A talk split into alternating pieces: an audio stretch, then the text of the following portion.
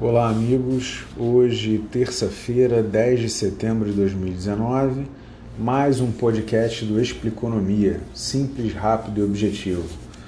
Vamos aqui aos indicadores econômicos. Ibovespa hoje fechando a 103.620 pontos, praticamente em linha aí com o último fechamento, dólar a 4,11 e o boletim Focus Bacen, o IPCA de 2019 previsto aí para 3,54%, que é uma queda em relação às semanas anteriores, porém no longo prazo se mantém em 3,75 e 3,5 a previsão para 2021 e 2022 respectivamente.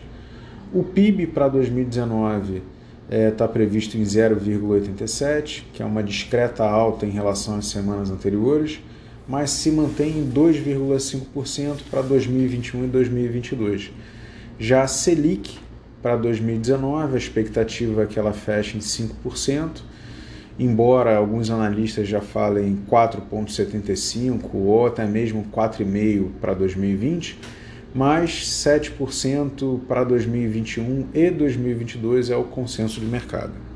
Vamos aqui às notícias do cenário interno. Bolsonaro desistiu de furar o teto de gastos. Após uma conversa com Paulo Guedes, parece que Bolsonaro entendeu os impactos negativos aí de afrouxar o teto de gastos, o que isso traria para a tentativa de equilibrar aí as despesas do Estado. O que é exatamente o teto de gastos? É uma limitação ao crescimento das despesas do governo brasileiro durante 20 anos. As despesas e investimentos públicos ficam limitadas aos mesmos valores gastos no ano anterior, corrigidos somente pela inflação. Na verdade, o presidente, o que estava acontecendo? O presidente estava sofrendo uma pressão de vários ministros para flexibilização do teto de gastos em função de uma série de restrições orçamentárias e contingenciamentos. Os ministros estavam querendo passar o pires, recolher mais recursos aí para os seus ministérios, para desenvolver projetos. Eles têm um papel importante no desenvolvimento do país, mas, na verdade, o que tem que ser feito é que os ministros têm que fazer o seu dever de casa e cortar gastos de uma forma sustentável. Eu acho que isso deixa muito claro para todo mundo que o Estado brasileiro quebrou e não foi à toa, Continuando aí a falar de Paulo Guedes, Paulo Guedes pretende voltar com a CPMF, mas dessa vez com o apelido de ITF, que é Imposto sobre Transações Financeiras. Segundo os cálculos da equipe econômica do governo, o imposto pode arrecadar até 150 bilhões de reais por ano e seria usado para cobrir os gastos da desoneração da folha de pagamentos. A ideia da desoneração da folha de pagamentos é justamente estimular a criação de empregos. O meu ponto de vista é que nem deixaram o Paulo Guedes apresentar formalmente a proposta e já estão tacando pedra na proposta. Ninguém quer a criação de mais um imposto, a CPMF é impopular, mas deixa ele explicar todos os impactos em geração de empregos, etc. e tal. Depois disso, formem as suas opiniões. E o Roberto Castelo Branco, presidente da Petrobras, criticou o número de estatais brasileiras e afirmou que as privatizações são importantes para aumentar a produtividade e reduzir a dívida pública. No entanto, ele não citou a Petrobras como um integrante da lista de privatizações do governo.